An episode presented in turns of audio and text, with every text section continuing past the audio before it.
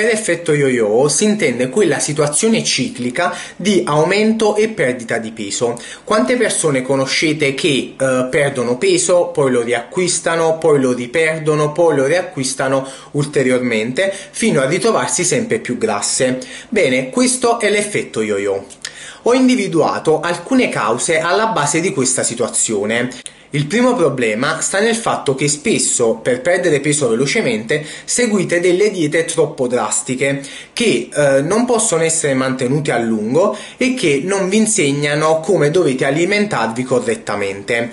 Oltre a ciò, dobbiamo dire che non attuate delle strategie per modificare il vostro stile di vita. Lo stile di vita non va modificato totalmente da un momento all'altro, ma bisogna attuare delle piccole modifiche graduali. Inoltre, un altro problema è che volete perdere peso senza fare un po' di attività fisica, ma eh, mi dispiace dirvelo, tale strategia non vi porterà da nessuna parte. È normale che se eh, dopo un percorso dimagrante ritornate a fare quello che facevate in precedenza, il peso piano piano aumenterà di nuovo.